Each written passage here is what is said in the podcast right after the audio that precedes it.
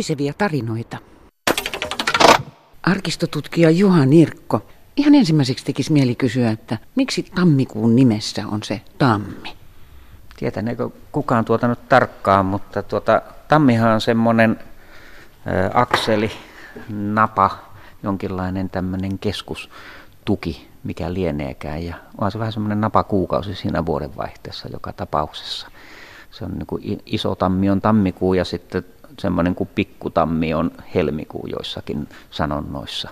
Ja tammikuuta ja helmikuuta vertaillaan aika paljon, että ne on usein erilaisia. Tammikuussahan on täällä, joka kai viittaa tuohon lumen määrään, että tammi aitoja tasaa, helmi helistelee, taikka tammi aijat tasaa ja helmi hevoset peittää. Eli lunta on niin paljon, että hevosetkin jo peittyy sitten helmikuussa. Mitä tammikuulla lastaa, sen helmikuulla kostaa, sanotaan. Toi on Laviassa esimerkiksi. Eli toisin sanoen, jos tulee hirvittävästi lunta tammikuussa, niin helmikuu kostaa sen sulattamalla ne lumet. Kyllä, päinvastoin. Kyllä, tuossa se sanotaankin ihan selvästi Mouhijärveltä, että kun tammikuulla loskaa, niin helmikuulla kostaa. Eli niin kuin lotina vaihtuu kopinaan. Täysin varmaa sääennustusta. Kyllä, ehdottomasti.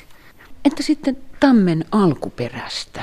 Tässä nyt mennään ihan semmoisiin muinaisiin lehtoihin, ikään kuin ulkoilmapyhäkköihin, uhrilehtoihin. Niin sieltä on semmoista runostosta pääteltävissä, että siellä keskustassa on kasvanut kookas tammi siellä lehdossa, pyhä lehtipuualue.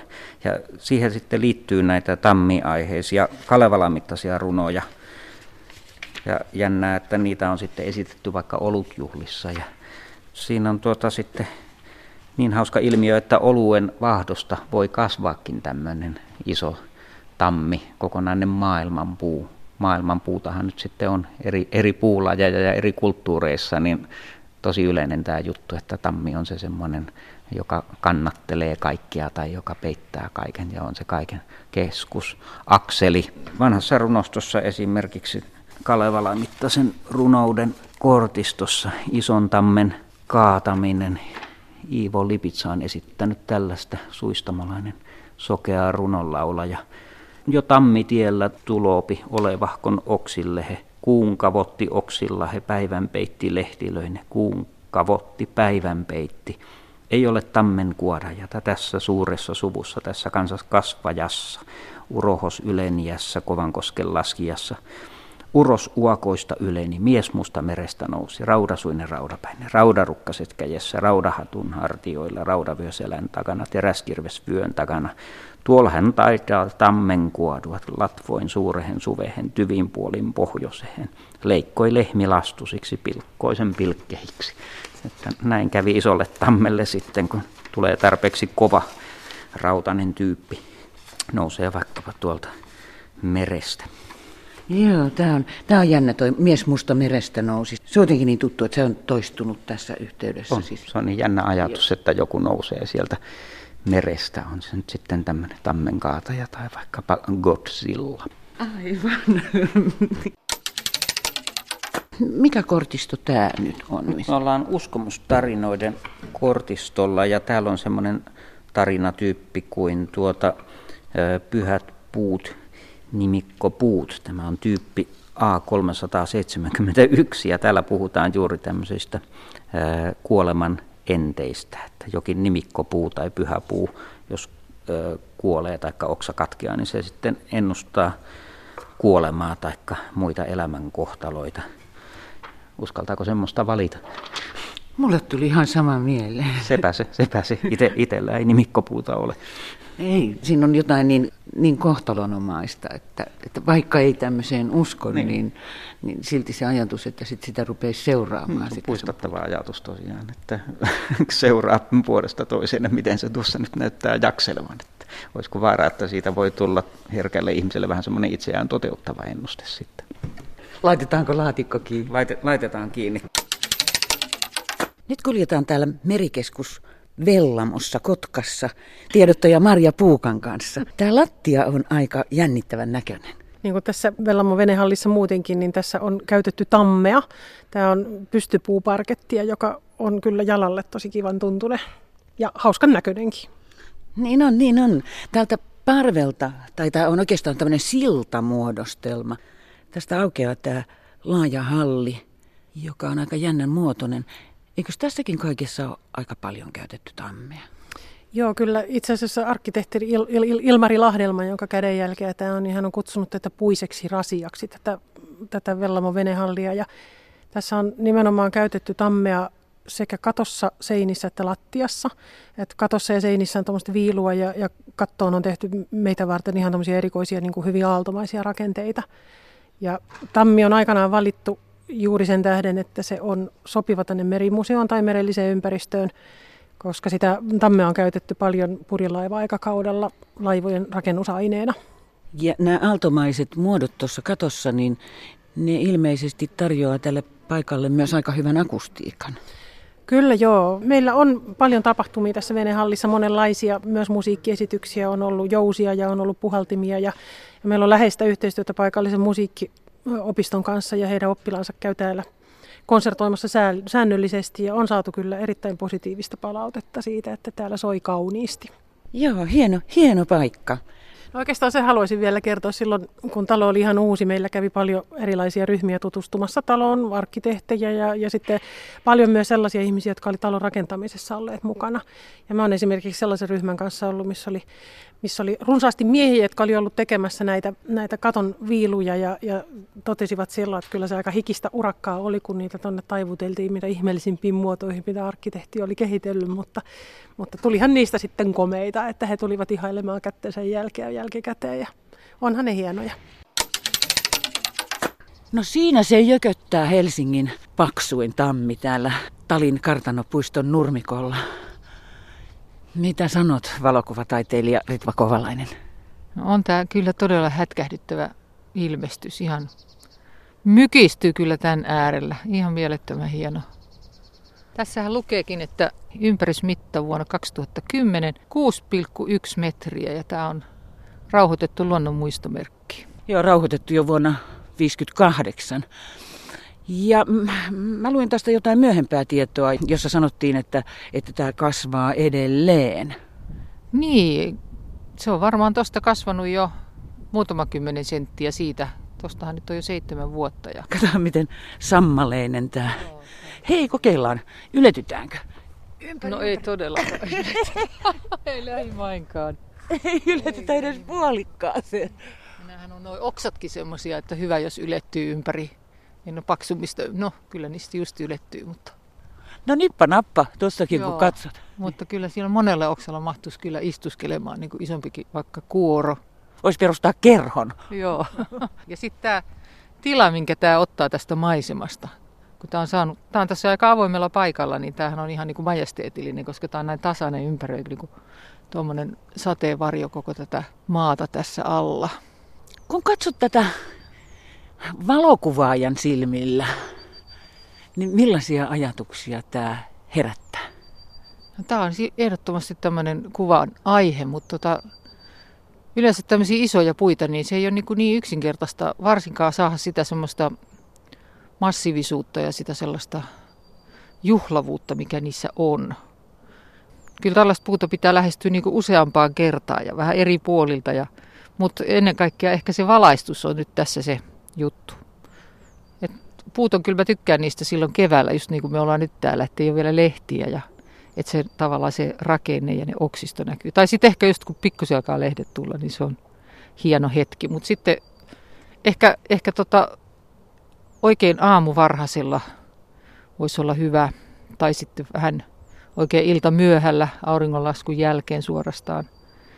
Ellei satu ole joku semmoinen oikein dramaattinen pilvinen taivas ja semmoinen dramaattinen sää. Et se valaistus on kyllä tosi tärkeä, että näistä puista saa semmoisen hyvän potretin, missä ne on niinku edukseen. Et nyt on vähän tämmöinen kova valo, että mä en tässä valossa rupea tätä ottamaan kuvaa tästä. Niin, nyt on tämmöinen häikäisevän kirkas, ihan sininen taivas, tämmöinen kevätpäivä. Niin, se on usein niin, että semmoinen, mikä niinku ihmisen kannalta on mitä ihanin, niin se ei ehkä valokuvaamisen kannalta. Voisi olla pikemminkin päinvastoin, että mitä pahempi sää, niin sen paremmat kuvat tämmöisissä niin kuin maisema- ja luontoaiheissa. Totta puhut. No entä kun tätä katsoo vähän lähempää, niin mitä sä sanoisit tästä rungosta ja sen graafisuudesta, mikä sen pinnassa on? Joo, kyllä tässä niin kyllä kuvallisesti ja visuaalisesti, jos tätä ajattelee, niin ehkä ne semmoiset, tässä on niin ehkä kaksi aspektia, toinen on just semmoinen tämä struktuuri ja rakenne ja just se, että toi kaarna on tuommoista niin noin iso ja uurteista ja että siitä tulee se semmoinen ikä, että se näkee hyvin, että se on vanha ja se tuo niin kuin, kyllä kuvaan semmoisen niin kuin, voimakkaan tunnelman. Ja toinen sitten tietysti, että jos katsoo kaukaa sitä, niin sitten se, että miten se on suhteessa siihen maisemaan ja miten kaikki muut puut näyttää ihan niin kuin, vaatimattomilta sen rinnalla. Tässä on näitä koivuja ja muitakin nuorempia tervaleppiä, jotka tuossa on. Ja, että tässä on ehkä kaksi vaihtoehtoa niin kuin tämän kuvaamisen kannalta. Niin kuin, joko tätä niin kuin, aika lähituntumaa ja ylöspäin. Tai sitten tuolta kauempaa, jossa tämä koko komeus näkyy. Sä oot tuonut mukana tänne puistoon muutaman kirjan, joihin oot kuvannut tammia. Joo, mä oon kuvannut aika monenkin kirjaan, että nyt eniten ehkä just tuohon, mitä me Sanni Sepon kanssa on tehty, semmoinen kuin Puiden kanssa -kirja, missä meillä oli moniakin hyviä tammikokemuksia Virosta ja Suomestakin ja tästä mulle tuli mieleen just yksi semmoinen, kun tuossa sanottiin, että tämä on Helsingin paksuin tammi, niin silloin kun me kerättiin aineisto siihen Puiden kanssa, niin törmättiin semmoiseen artikkeliin Suomen Kuvalehdestä vuodelta 1952, missä kerrottiin silloin Suomen paksuimman tammen viimeisestä päivästä, kun se räjäytettiin, oliko siinä nyt peräti 30 tällaista pommia, tarvittiin siihen mieletön määrä ruutia, se puu oli 620 vuotta vanha, Taivassalon tammi. Ja loppujen lopuksi siitä saatiin sitten 200-300 neliöä parkettia. Ja se on semmoinen niin kuin sankaritarina se artikkeli siis Suomen Kuvalehdessä, että miten tämä puu saatiin niin kuin kumoon ja miten paljon siihen tarvittiin sitä miesvoimaa. Kun siinä oli 30 semmoista yli 40 senttiä paksua juurta muun muassa ja ne jokainen piti saada poikki ja sitten sitä pilkottiin monta päivää ja siinä oli vielä semmoinen mielenkiintoinen tarina, että siinä sitä moottorisahalla sitten pätkittiin, niin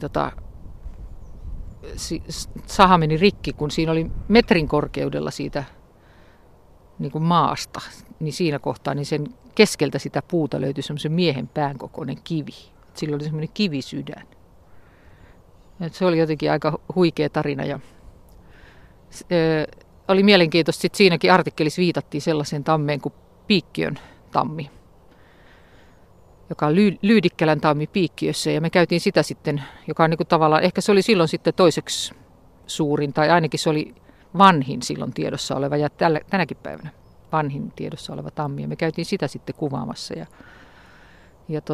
sielläkin se isäntä kertoi, että silloin 50-luvulla sitäkin tammea oli yritetty ostaa parketiksi. Ja heille oli luvattu, että saisivat talonsa uuden peltikaton, jos möisivät sen tammen. Mutta eivät suostuneet myymään. Ja se me kuvattiin sitten. Se oli hieno puu silloin ja aika lailla vähän niin kuin ränstynyt. Mutta se oli ilmeisesti ollut ontto pitkäänkin, kun se isäntä kertoi, että sen sisälle oli silloin parhaina vuosina niin mahtunut 24 partiopoikaa. Hurjia tarinoita puihin liittyy. No kyllä niin liittyy. Metsäeläintieteen professori Kari Heliovaara, kiitos kun toit minut tänne Tullisaareen. Tuohan on todella komea tammi. No siinä on kyllä yksi Suomen hienoimmista ja suurimmista tammista, joka kasvaa täällä Helsingin Laajasalon Tullisaaressa. Erittäin vanha, rauhoitettu, komea tammi. Katsellaan, olisiko tässä mitään hyönteisiä. Tämä kuori on kyllä siis niin paksu ja tämmöinen suorastaan kivettynyt, että tästä ei kyllä hyönteiset enää läpi mene, että mutta hyvin tämä on tässä säilynyt satoja vuosia niin, että hyönteiset tai mitkään muut eläimet tai ilmiöt ei ole sitä tappanut. No miten kun näyttää siltä, että se ihan nojaisi noiden muutaman paksun oksan varaan, että on sen verran kallellaan. Onko tämä kuitenkin ihan kunnossa? No kyllä tämä ihan kunnossa on, että keväällä se taas puskee uusia lehtiä. Ja kyllä mä uskoisin, että se nojaa noihin oksiinsa ehkä puolisattumalta. Että sehän johtaa siihen, että tämä valtavan painava puu ei kaadu mihinkään suuntaan, kun se on oksiensa varassa maassa.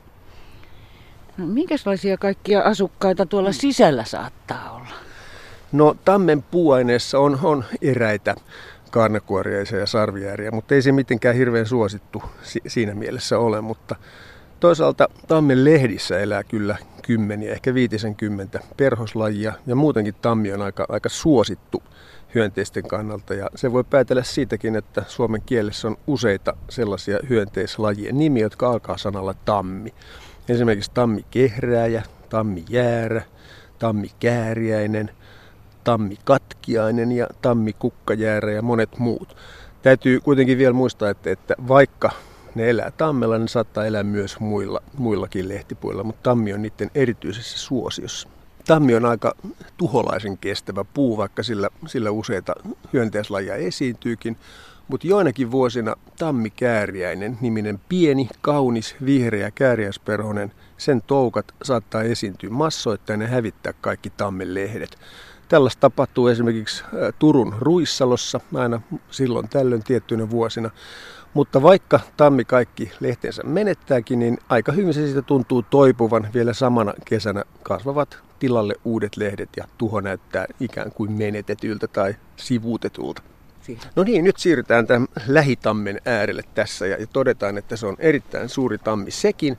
Ja sille on käynyt niin, että siitä on oksa revennyt pois. Ja sen seurauksena tähän puuhun on tullut tämmöinen ontelo, jotka ontelot on monien erittäinkin harvinaisten hyönteisten elinpiirejä. Ne elää siis täällä ontelon sisällä. Ne elää muun muassa mulmi-nimisessä aineessa, joka on tuolla pohjalla.